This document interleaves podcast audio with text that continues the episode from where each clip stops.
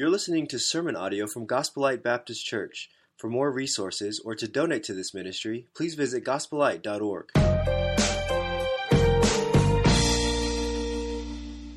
Well, I'm excited about this new sermon series, Making Wise Choices. And I, want to draw your attention in just a moment to a lot of passages of Scripture, to some really incredible thoughts. But my, my focus over the next few weeks in this summer series is to bring our church to a place where we can make wiser decisions most of the time. Amen? Is that okay? In other words, we are going to make mistakes. Am I right about that? Sometimes we're going to make an unwise choice. Sometimes we're, we're going to fall. But at the end of the day, we want to make wiser decisions more of the time. We might even say most of the time. So our goal is to get into God's Word and to find out what His Word has to say about wisdom.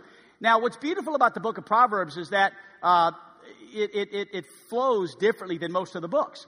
It's kind of choppy, if you will. Uh, a lot of verses kind of stand on their own. It's like sermon sentences. There's a few passages where you've got verse after verse that deals with one particular issue, but many times in the book of Proverbs, it's you can find uh, Proverbs 1, Proverbs 6, Proverbs 10, 15, all the way through diff- different verses dealing with a truth uh, that is spoken of often in the book of Proverbs. And so we will do the next few weeks off of what I consider to be the most important subjects with multiplicity of verses mentioned about individual things that God says we need wisdom in this matter. And so today I want to draw your attention uh, to almost the, the opposite of wisdom. I want to address this word foolish because it is no small thing to be foolish. In other words, you're either wise or you are foolish. And Jesus went out of his way to be sure we understood that it is no, no small thing to be foolish. In fact, Uh, the Word of God says in Matthew chapter number 5 and verse 22 that I say to you, Jesus says, everyone who is angry with his brother is going to be liable to judgment. Whoever insults his brother is going to be liable to the council. And whoever says, you fool, how serious it is to be a fool, that person is liable of hellfire. And so God puts an emphasis here on you and I understanding biblically thinking. Biblically thinking, if our life is so filled with foolishness, we could actually be properly titled a fool. We want to avoid that. That would be the equivalent of the weakest, worst, and most wicked person of all. A foolish person is the number one thing you don't want to be according to the Bible. Number one thing, I don't want to be a foolish person. And so we're going to spend the next few weeks talking about how we can implement God's wisdom into our life. And so today we're going to start by focusing on exactly what a fool looks like. We're going to start with understanding what does it look like to be a fool? What are the features of foolishness? Let's look at our own lives. This morning you're going to hear me refer to myself a lot. I've walked this journey. I'm still walking this journey of wisdom and avoiding foolishness. And I want to share uh, some personal things with you that I hope will be a, a help. Let's not look at the life of anyone else, even in our own family. Let's look at our own selves. So first let's refer to 1 Kings chapter 3. You don't have to turn there, but I want to tell you a little bit of story that happened in 1 Kings 3, how this book of Proverbs came about. Are you ready for this? So there was this third king in Israel by the name of Solomon. Solomon, according to the best I could, I could research, was about 19 or 20 years old in 1 Kings chapter 3. 19 or 20. I think we probably have quite a few 19 or 20 year olds in our church. Let's just say he was a very young man. And he's taking over the, the, the kingship of Israel and, and God knows that's a big responsibility. So God goes to Solomon and says, Hey bro, this is big. You got a lot on you and I want to, I want to, I want to help you. So what do you wish for? Just tell me anything you want and I'll give it to you because I know this is big. I know you've got a lot of pressure. So what do you want? Think about all the things Solomon could have said. What would you have said? If God came to you today and said, what's the one thing you could have anything? I mean, I, you know, I, I, I would not speak for you, but I know I would be tempted, like probably many would be tempted to say some sort of amount of money. Maybe we would wish for longer life or whatever. But what Solomon did was, according to scripture, he chooses wisdom and understanding, and he even chooses this word discernment. Of all the things that he could have chosen, he chose those things, a heart of wisdom. So guess what? God not only made him the wisest person in all the world, but he also made him rich. He gave him long life. I mean, there's a lot of things that God did because he made that choice. I've got some good news. If somebody is that wise, if somebody's the wisest man in all the world, I'd like to set up an appointment with that man. If at all possible, I'm sure it's going to be an expensive meeting, but I'd like to talk with him for an hour or two and just pick his brain. Wouldn't you? I mean, here's a guy that knows a lot. Here's a guy that God says the wisest man in all the world. Here's the good news. We got the book of Proverbs. God spoke to Solomon, and Solomon wrote all this stuff down. You and I have a book in the Bible that contains the Proverbs, the sayings, if you will, of Solomon, but these sayings came from God Himself. Almost everything in the book of Proverbs is something that God gave to Solomon to write down. At this point of the service, I want to I want to lift up a little bit just for a moment, parents, and we're going to have a baby dedication. We're going to take about five minutes right in the middle of this sermon. And as opposed to having this little baby dedication off to the side, fit it in somewhere, I said, you know what? Let's fit it in the sermon. Because so much of Proverbs is dealing with Solomon, God telling Solomon, hey, write this down for parents. Write this down for parents. Write this down for parents. This is wisdom that parents need to raise their kids. And so I'd like to invite to the platform Chris and Haley Connor and their new son, Rowan Lockwood Connor, and the Connor family. Would you join them? Yes, give them a big hand, shall we? This is awesome. Hi, Rowan. How are you? Rowan, Lock. Come on, guys. Come on. All the family. Join us. Yeah. We want to. Hey, look, if the Connors come to the platform, we could very well start a church right here on the platform. Isn't this great? This is that illustration you gave last week. Yeah, man, we're already on the on the road, and we got Paula's mom here. Wow, I like her because she's Japanese. Oh yeah, oh yeah, I married one of you. I did, yes. the Japanese population just tripled in our church. All right, I love it. Well, Chris and Haley, I'm so proud of you guys. I really am. Um, I know that you are coming today to give thanks for Ryan to, for, uh, to Rowan and we're going to dedicate Rowan to the Lord today, that he would know the Lord, that he would serve the Lord, that he would be saved at the very earliest age that he knows, understands the, the, the message of the gospel. But we're also going to pray that God gives you wisdom. In many ways, a baby dedication is a parent dedication. And, and, really, with this sermon series, I can't think of a better way to start this sermon series. Thank you for asking me to do this on this Sunday. Now, I know we had a lot going on. We got church membership, we had a baptism, we had the children's uh, video, but I don't think there's many things more important than parents coming to the decision of saying, we want in front of the church to say, Rowan belongs to God. God has lent us our child. We want to raise him in the wisdom of God. That's amazing. And so I want to read you a couple of verses. I'm going to stick in Proverbs. I usually go all over the place, but listen to this. Proverbs chapter 22, in, uh, in verse number 6, listen to this one, says, Train up a child in the way he should go. And when he is old, he will not depart from it. And so training begins right now, even now. In fact, I know not everybody quotes this verse anymore, but did you know the Bible still says that if you train a child correctly, you'll use what's called in Scripture a rod of correction, and it will drive foolishness away from him. I recommend every parent to do that in the right way. It can be taken out of context, but did you know that God's Word has a lot to say about training and disciplining our children when they're young? Because foolishness is bound up in the heart of a child. I don't like that word, but children are foolish. they, they, they start their lives with foolishness bound up in their hearts. And this is what's going to help drive that away from him. Here's another one for you Proverbs chapter 3 and verse number 1. It says, My son, here, here it is, Chris. My son. Chris, imagine saying this to Rowan. Do not forget my teaching. Let your heart keep my commandments. Can you imagine saying that to your son? Do not for, forget my teaching.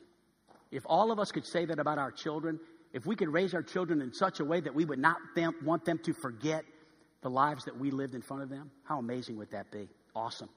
And then finally, I want to read you Proverbs 17 6. Proverbs 17, 6 says, All right, here's for the Connors. You ready? Ready, grandparents? Grandchildren are the crown of the aged, and the glory of children is their fathers. How awesome is that? And so the grandparents have a part in this. And they, they do have a part, thankfully, in this. And that's just amazing. And so I want to ask some questions, if I could, just for a moment, to Chris and Haley. Chris and Haley, do you recognize that Rowan is a gift from God? And you both thank God and glorify God for the gift of your son? I believe you do.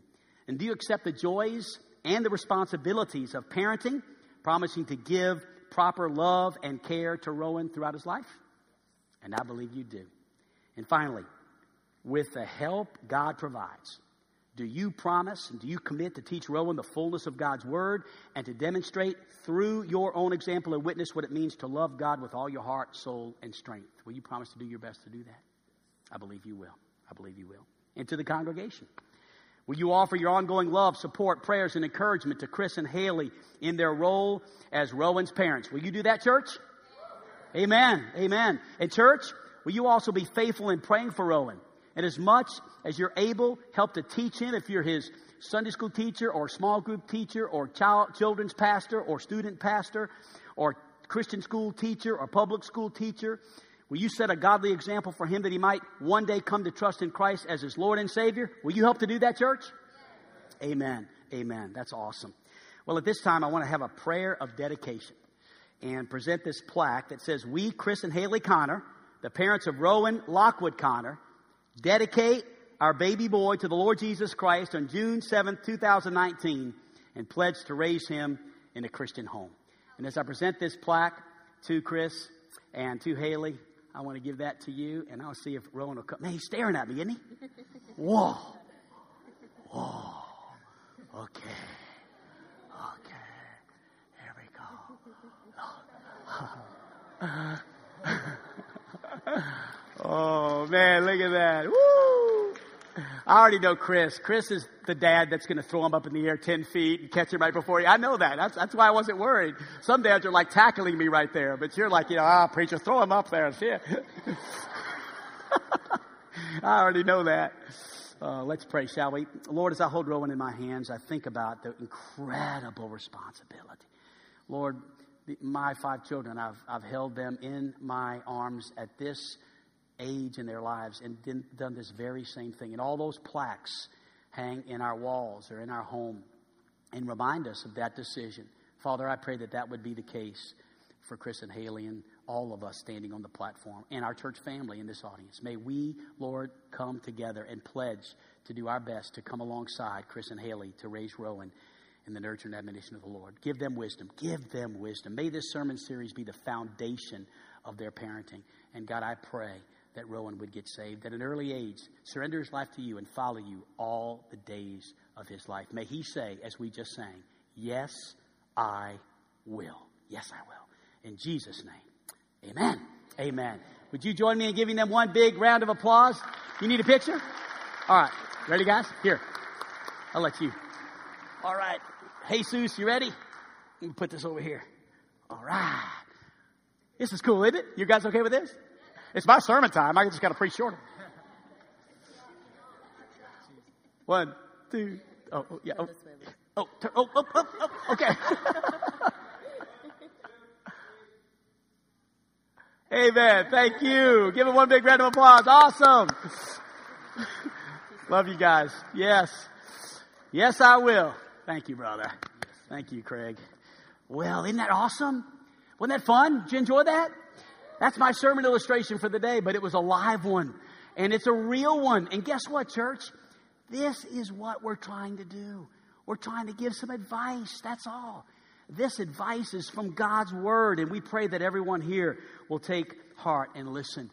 So, as I continue in this message on the five features of foolishness from this loose collection of sayings and proverbs from Solomon, number one, let's begin with this first feature of foolishness. Let's call it this Careless feet. Careless feet. This person is a fool.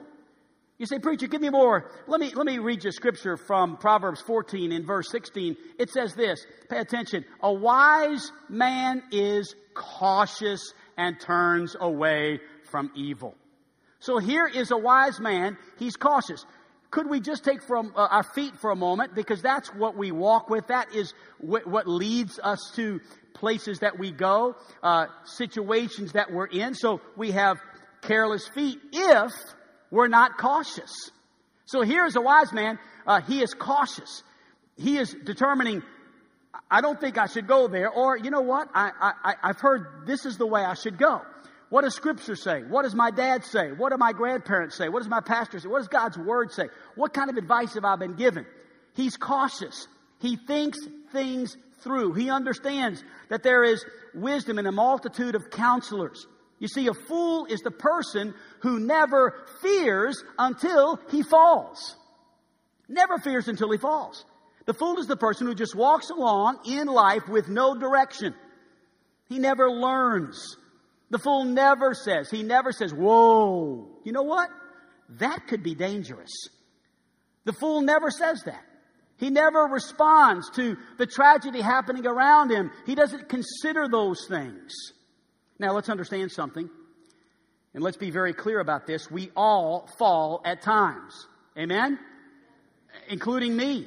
In fact, I'm, I'm ultimately preaching the majority of my messages out of a context of times that I have fallen, mistakes that I have made. You see, it is not a sin necessarily to fall, or it's not foolish to fall, you might say.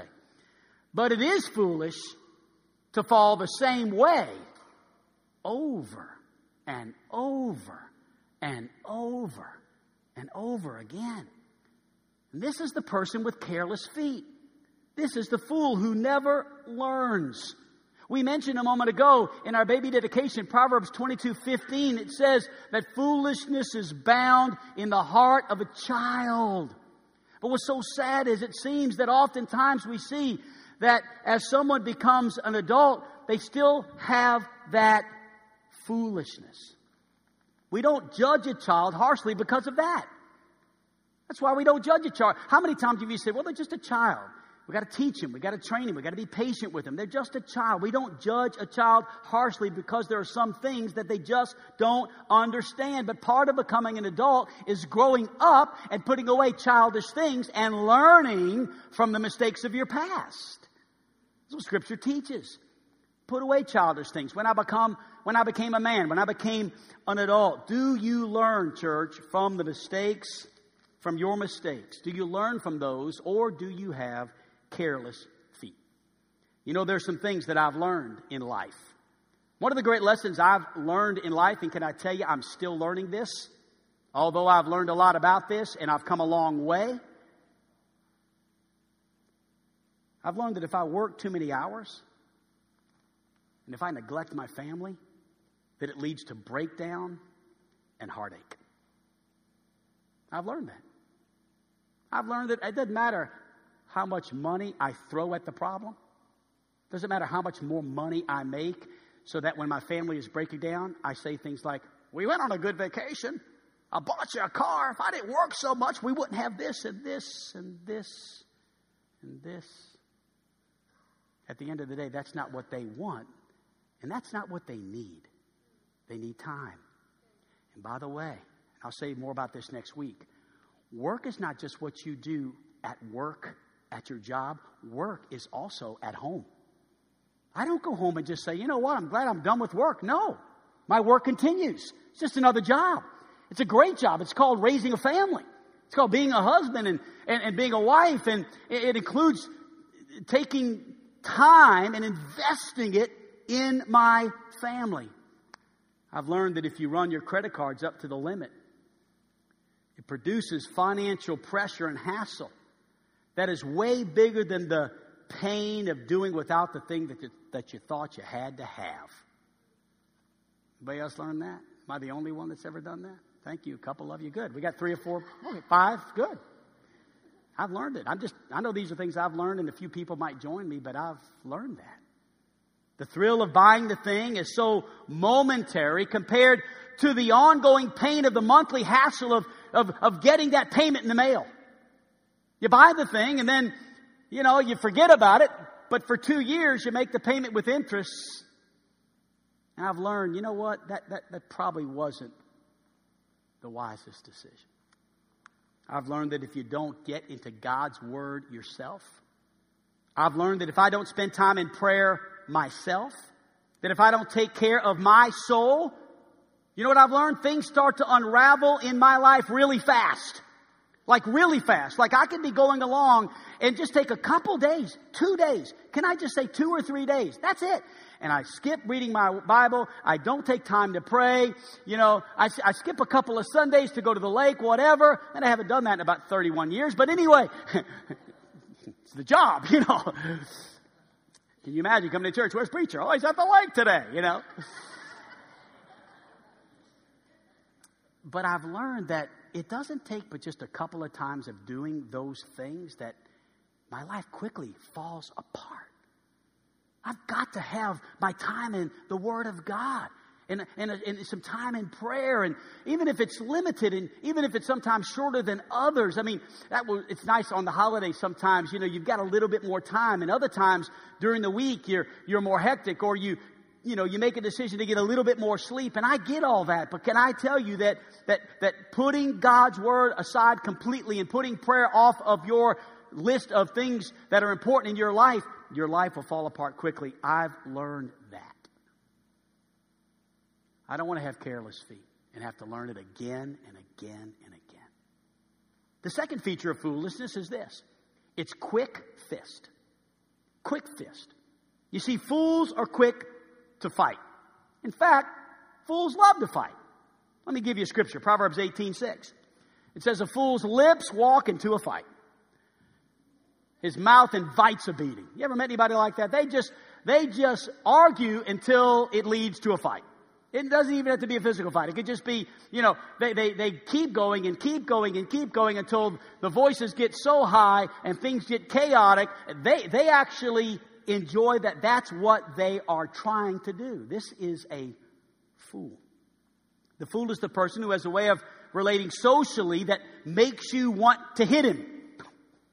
Have you had anybody like that that you work with or hopefully not go to church with, but maybe somebody in your small group? you know. They just have a way of socially communicating in such a way that it's always controversial. It's always bringing up something to create chaos in the environment you live in. A fool's lip, they walk into a fight. Their mouth invites a beating. They're quick to fight. They love to fight. Proverbs chapter 20 and verse 3 says, It's an honor for a man to keep aloof from strife. This is a good thing. It's a good thing. It's an honor for a man to avoid fighting. It's an honor for a man to look for better ways to communicate and, and, and to give a soft answer so that it will turn away wrath. But every fool will be quarreling. Every fool. They like to fight. They're not looking for the soft answer. They're not looking to, to, to, to, work things out, to stop what they're doing, to sit down, to talk it out, to communicate in a way that would please God. Do you have a quickness to quarrel and fight? Do you? What does it take to set you off? Think about it. How quickly are you set off? I think there's three levels to this, just to give an illustration. You know, the first level is really simple. It's like just when you're ignored. You know, you ever been ignored? I mean, honestly, I've, I've had church members get, get mad at me because they thought I ignored them. You know, preacher didn't say hi to me. I, I walked right past him. You know what? If that's what this church, rah, rah, rah, rah, you know. And, I'm not thinking about anybody in here because you'd already be gone. But, um, you know, is that all it takes just to be ignored to set you off? Is that, is that the level you're at? Just ignore me and I am all over it. Or, or what about this one? When you're insulted. I see this happen a lot. You know, just an insult, something that is said and you're insulted, something that's critical, and the next thing you know, you're three hours on Facebook. And it's just back and forth, and we're bragging about, do you see how many comments I got? 873. I've been doing this for nine hours. It's great. We're just all fighting and yelling and screaming. And then the little Christian comes on, you know, we're setting a bad example. You know, you see those little tidbits come in there. I'm like, what are you doing reading it? You know, what am I doing reading it, right?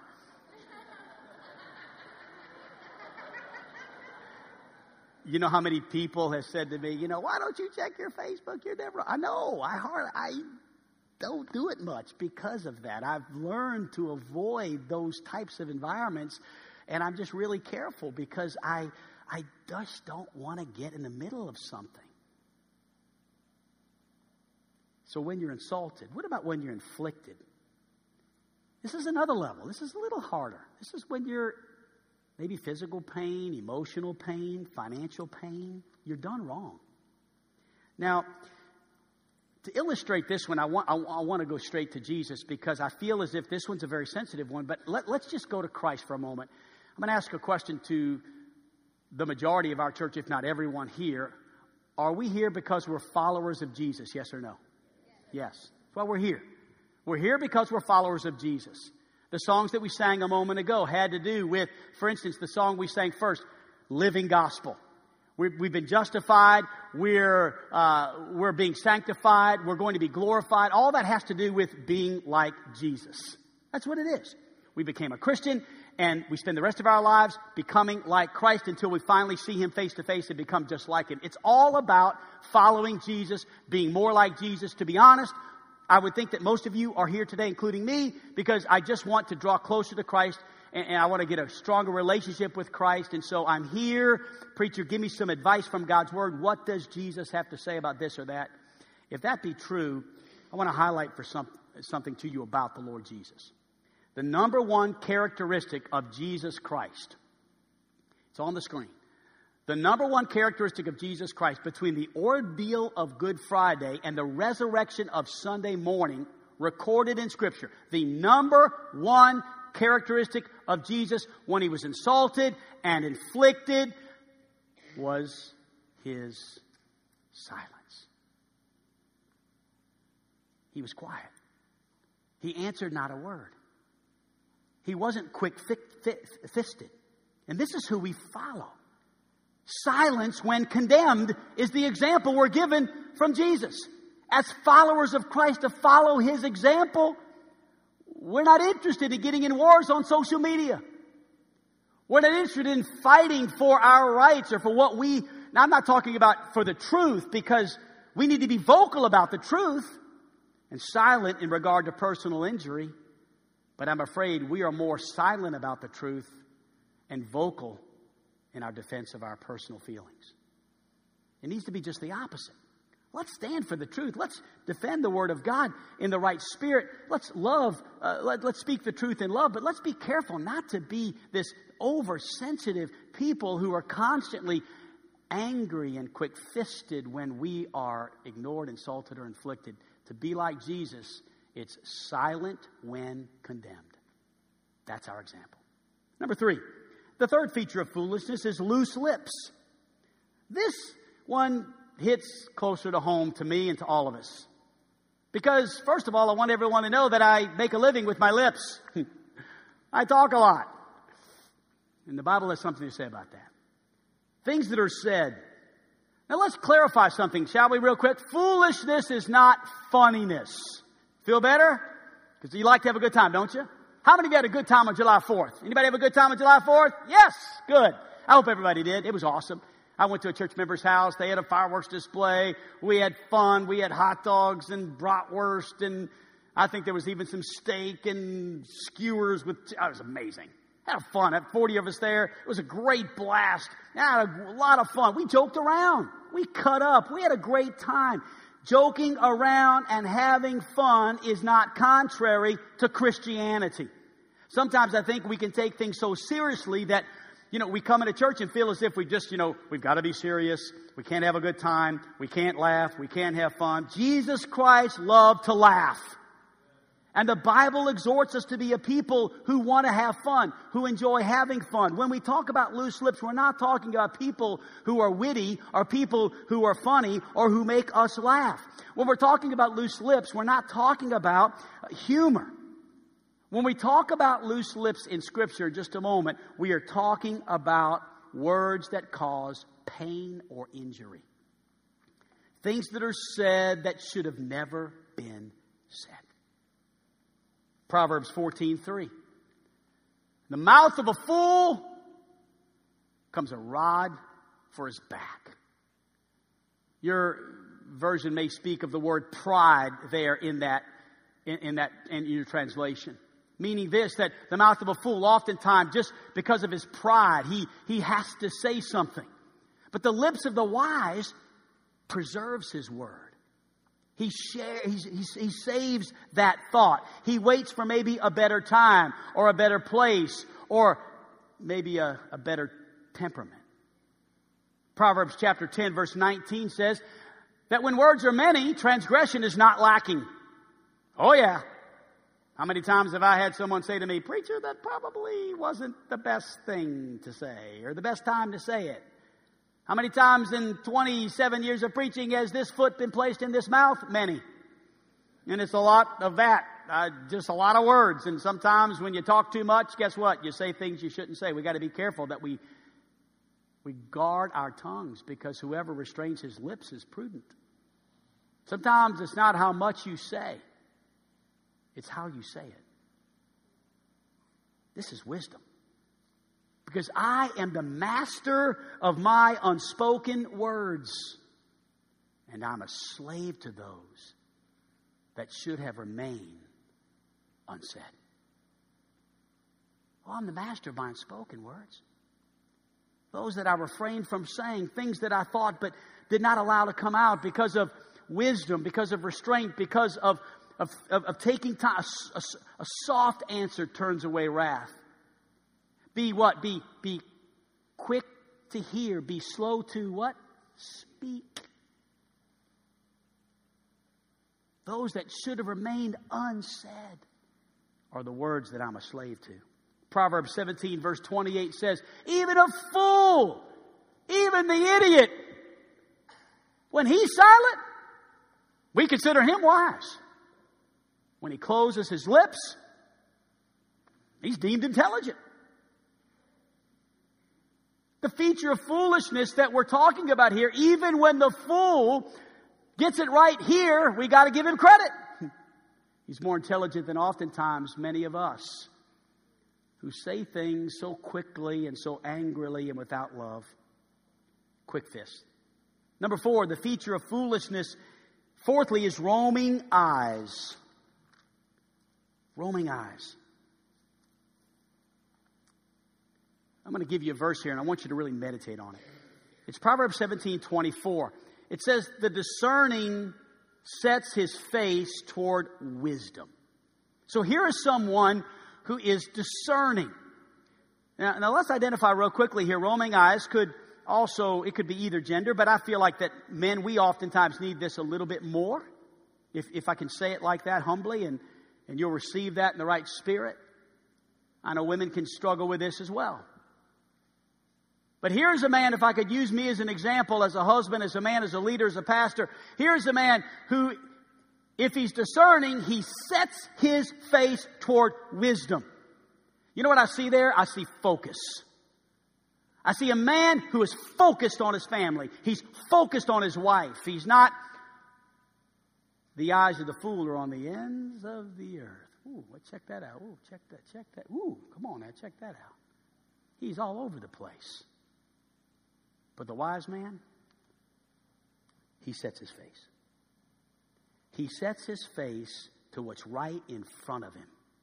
And what's right in front of him should be his wife, his kids, his home, his Savior, his Bible.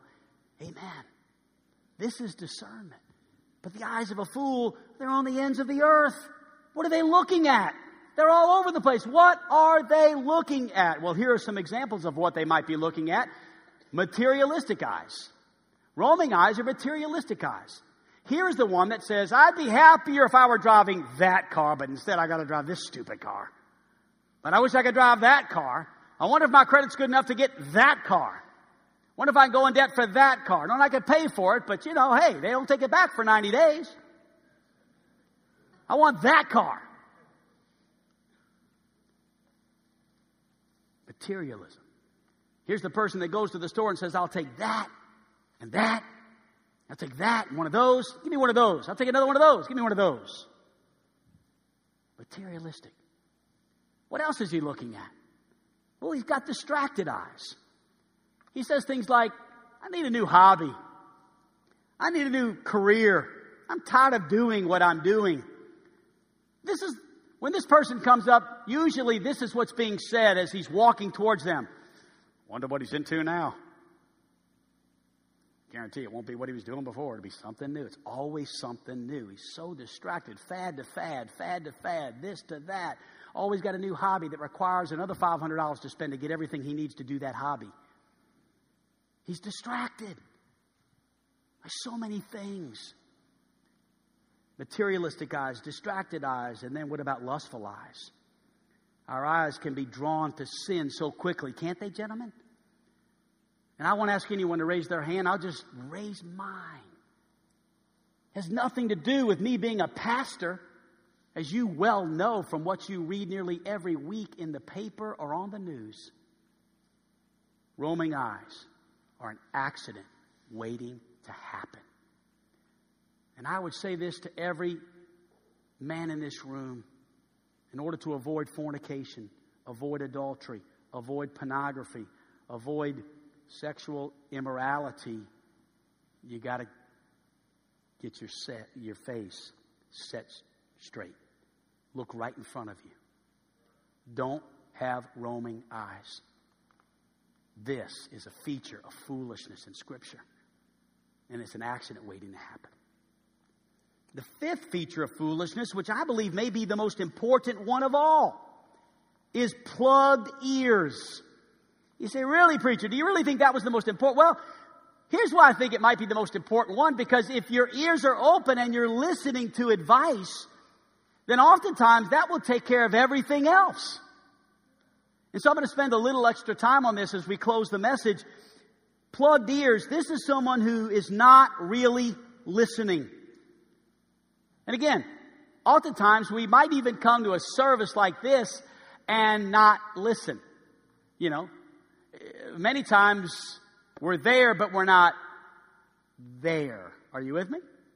There meaning we're not there listening, taking in. One of the reasons why I love to give notes is because it gives us a little something to concentrate on, to write down, maybe to write other thoughts on, something we can look back later. I love small group as, as groups go deeper into what was said. But the fool does not hear. He's not listening. In fact, Proverbs 12 and verse 15 puts it like this. The way of a fool is right in his own eyes. The truth is, you can't tell him anything. He's always right. All the advice you give him is going to be, yeah, but, yeah, but, you understand, yeah, but. He, he, he, he doesn't listen even if you tell him. A wise man, though, listens to advice. He listens. He accepts it. He receives it. He contemplates it. We need to be willing to listen to the input of others. You say, well, somebody's always got something to say. That's a good thing. There is safety in the multitude of, of godly counselors. And the primary way, if I could confess this to you today, church, the primary way that God has spoken to me has been through other people. I hope that doesn't come as a shock to you or, wow, preacher, I, I usually just hear from God. Well, I do too. I hear from God through other people. I do. That's the primary way that I've learned. Maybe that's just my DNA. Maybe you would agree. Maybe you wouldn't agree. Maybe it's your second way. But I got to be honest. I, I have learned the majority of what I've learned about living for God as God has used people in my life, whether they be parents or pastors or youth pastors or coaches or elders or deacons or you to speak to me. Most often, when I've heard the voice of God, it has been through someone who cared for me enough, who loved me enough to sit me down and speak life. To speak life. This is last week's message on discipleship. This is what Jesus did. He sat them down. He talked to them. He spent time with them. He gave them advice.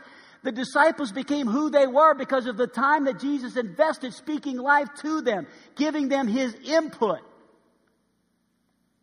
Are you a teachable person?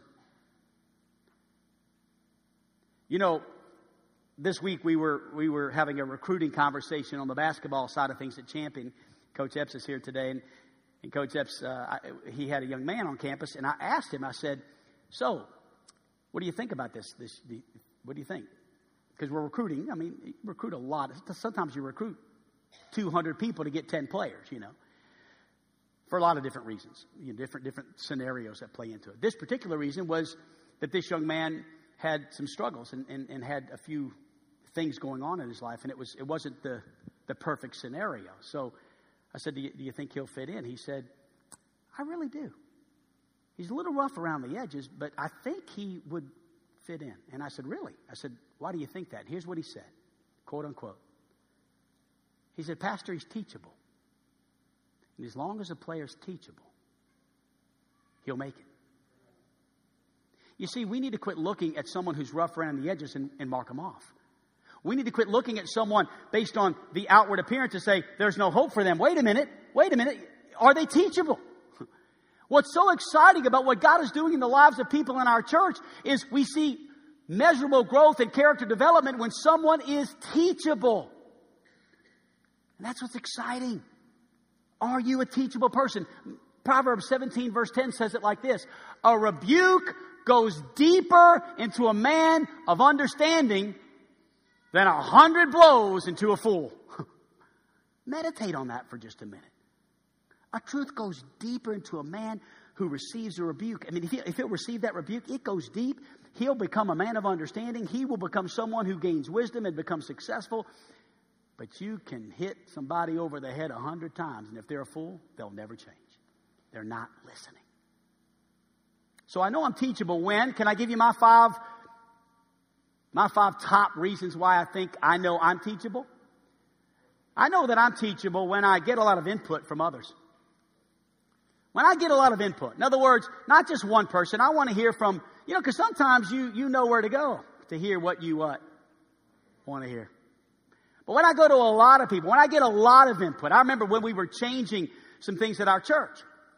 And we were making, we were making some transitions in, in different things, uh, trying to become a more relevant church. Not really, honestly, trying to just add more instruments or, or different order of service or different times and different ways to meet. We weren't really doing it for that reason.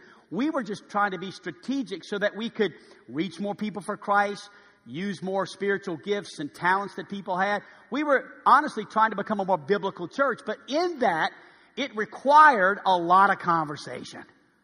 Can I tell you, six, seven, eight years ago when we began that journey, and it took five years to finally kind of get to a place where we felt as if this is this is kind of a direction where God would have us to go. There were hundreds of coffee shop conversations. I drank so much coffee.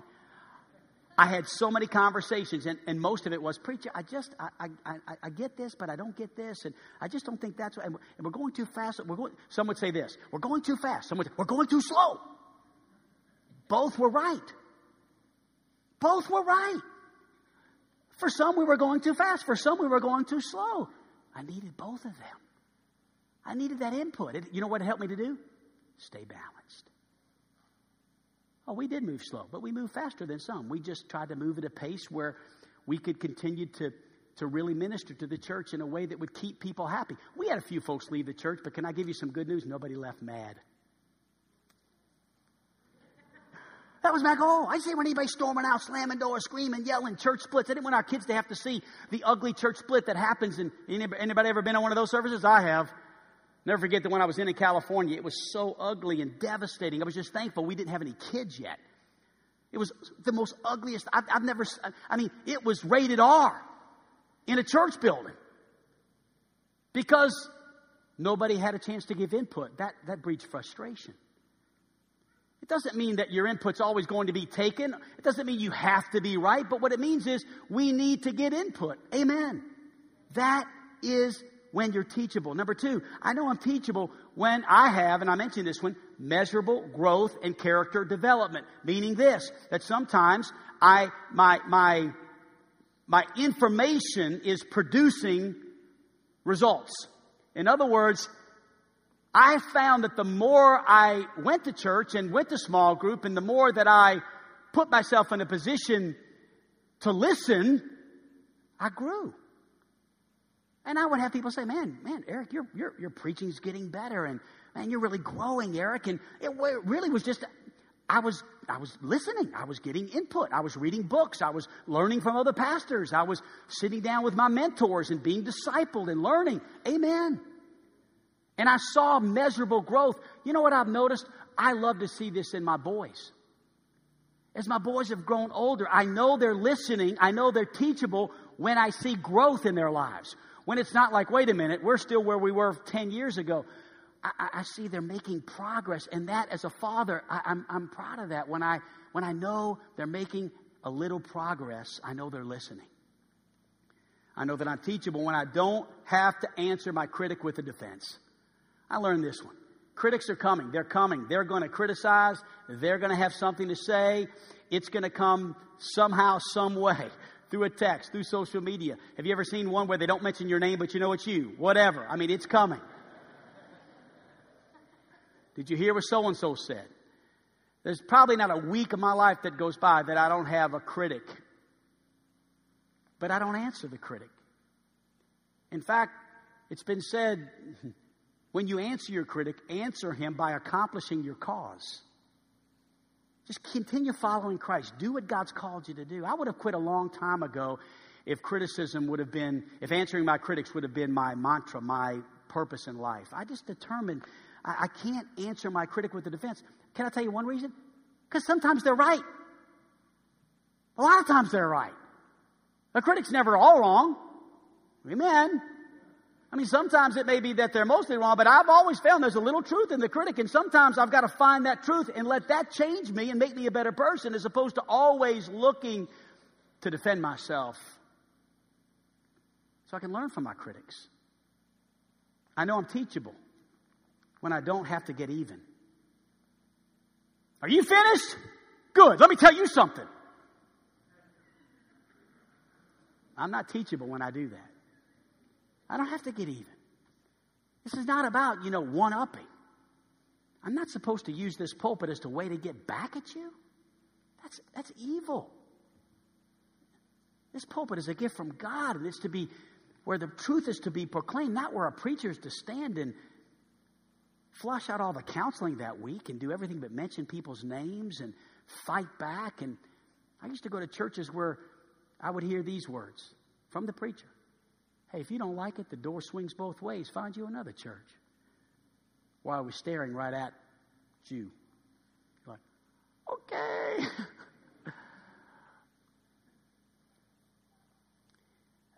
That's not the purpose of preaching. You see, I'm here today to give you the truth of God's word, not, not, not to get even with anybody. I, I'm here to share. Truth of the matter is, I'm just one sinner preaching to other sinners how we can all sin a little bit less. Amen? Number five, I know I'm teachable when I'm hearing different things, different input. I want to hear from different people, different sides. And I, don't want to, you know, one of the reasons why I knew I needed to change was here's what I found myself saying, church. I'm just telling you my, my story, okay? Everybody's got a story. My story was this, you know. Nope, I can't listen to that. There's only one version of the Bible. Nope, I can't listen to that. There's only one kind of Baptist. Nope, I can't listen to that. There's only one kind of music. Nope, I can't listen to that. There's only one kind of hymnal. No, and it was always, I can't listen because this is the only one. This is the only way. This is the only instrument on planet Earth. And she's been lonely for a while. We're trying to get her to go through the wall. We, we got this one over here. No, I like those. They're just big and heavy. And these are nice and lighter and, you know, anyway, I'm having fun. I told you we can laugh and be Christians, okay? No, I'm just kidding. Here's my, here's my point. I, I, I secretly started, I, I went to a conference and listened to somebody that was different. And I'm like, they're nice and they love Jesus. But they can't be. There's something wrong. I, I just can't see it. I know there's got to be. And then I'd go over here and, and, and, listen to others, and they were praising God and worshiping God. And I'm like, I just, I'm not sure this. And, and, and then finally, I started having small conversations with people in this room, and I'd say, I just got to be honest. I'm, I'm, I'm kind of, I feel as if I'm listening and learning some things. I'm just kind of questioning a few things, and God was working in my heart as I began to listen to different things. I wasn't listening to Satan worshipers or cult leaders. I was listening to other believers who just had some different thoughts and different ideas. And, and when they would ask me why I believed what I believe, I would just say, uh, Give me that old time religion. Give me that old time religion. Give me that old time religion. It's good enough for me. Mm. That was my answer. It was good for, it was good for. And, and I'm not against that song. It's all good. I mean, you won't hear it in Jordan's worship set anytime soon, but it's not a bad song, maybe for certain occasions. Oh, you know, but the, here's my point is I didn't know what to say because I only had one input, only had one person, one idea, one. And when I opened myself up to listen to different things, I found out. Now, here's what I found out. You ready for this? I'll close. That's interesting, but I, I, that's not for me. Is that okay? Is it okay for something not? Sure, it is. Does it mean they're wrong? No, just not for me. Oh, that's, that's cool. I like that. Yeah, that's neat. Well, that's interesting. That's cool. I, I, I think, you know, I think I'll pass on that, but I, I'm, I'm glad I heard that. And then other things I would say, man, that, that's, that's incredible. I like that. Here's my point. My point is when you are teachable, you're open to different things. You're willing to listen and to learn. You see, the answer to foolishness is wisdom. Wisdom. Wisdom. Wisdom. wisdom is not stuff I know. Wisdom is what I do. You see, we can know a bunch of stuff and never put it into practice. That's not wisdom. Wisdom is what we do with what we've heard. Wisdom, number one, is available. It's available. You say, where is it? Well, first of all, it's in the book of Proverbs. Can I just say it like this? It's in the book. the book called the Bible. Proverbs 2 6 puts it like this the Lord gives wisdom. And from his mouth comes knowledge and understanding. The Lord gives it, and he'll give it in truckloads if you want it.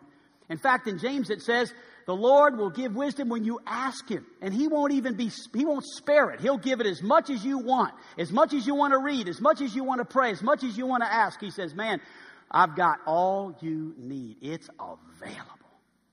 Wisdom is applicable. It's, it's applicable. In other words, it's life. It's everyday living. It's like building a house. In fact, Proverbs 24, 13 likens it to a house that is built. By wisdom, a house is built, and by understanding, it's established. In other words, you don't build a house in a day. You, you build a house over time. You buy the land. You survey the land. You, you get the loan. You build the foundation. It could take four months, six months, eight months. It could take longer than that. A house is something you build over time. And our life is like a house. God likens our lives as houses that are built over time. We never stop learning. I'm 54. I'm still learning. I'm learning different things. You know, when I was younger, I didn't have to learn as much about retirement and about health. I watch what some of the kids are eating when they're in their 20s. I'm like, dude, I wish I could eat like that again. I would croak in about a week. These guys are eating things that, you know, mounds of stuff and different foods and greasy hamburgers. I like a greasy hamburger, just not every day. You know? And so I, I learned things, and I'm like, you know, if, uh, if I'm going to stay healthy, I've got to figure things out a little bit. I can splurge. Every, and I'm not being, I'm not preaching a message. I'm just, th- I'm learning things. I'm learning that pastoring at 54 is different than pastoring at 24, 34. It's different. I need to depend on my young guys more. I need to learn to start passing the mantle on because I don't have as much ahead of me as I had behind me. So I don't want to be selfish and just say, you know, I'm going to die in the pulpit. I'd rather die in bed, actually. But anyway, I. That'd be really bad, you know. Poor guy. Oh, you know. I don't want to die in the pulpit in this sense. I don't want to hang on to this so long because of pride and it's got to be my way and this is my church. This is God's church. And I'm 54 and my days are not as many ahead of me and I'd like to finish my race probably doing a little bit less pastoring and a little bit more mentoring. Now, that's probably still 10, 15 years down the road, but the point I'm making is I need wisdom to make that decision. I didn't need it when I was 20, but I do need it when. So it never stops. You learn for the rest of your life. It's all about wisdom. And then wisdom is delightful. It's delightful.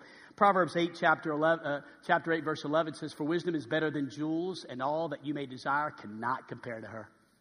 Dude, this stuff is good. Wisdom, hey, you know that, that thing you wanted at the store last week? Wisdom's better than that. Oh, it can't be because it was it been so cool.